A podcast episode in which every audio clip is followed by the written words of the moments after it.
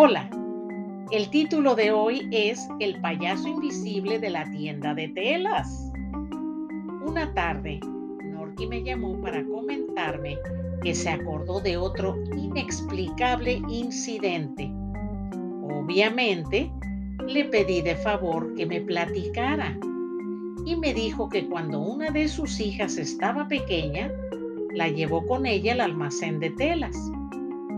Mientras Norky escogía unos lienzos, la niña se reía viendo hacia una esquina en la parte de arriba de la tienda. La nenita estaba muy entretenida. Y eso no es nada raro en los niños.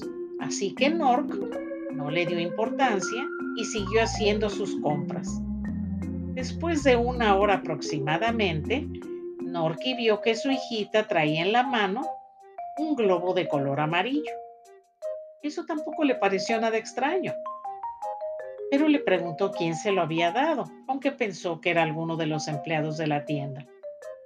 La niña sonriendo le apuntó con su dedito índice de la manita derecha hacia la parte de arriba de la tienda en una esquina y le señaló algo que Norky no veía.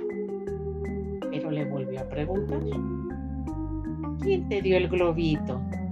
La pequeña contestó, Ay, mami, me lo dio el payasito que está ahí arriba en la esquina y nos está viendo. ¿Tú no lo ves? No, no vio nada, pero un escalofrío recorrió su cuerpo y se dirigió a la caja registradora apresuradamente a pagar. Le dio las gracias al empleado y salieron rapidísimo del lugar.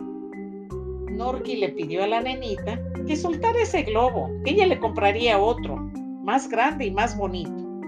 Pero la niña le dio un definitivo no, porque se lo había dado el payasito.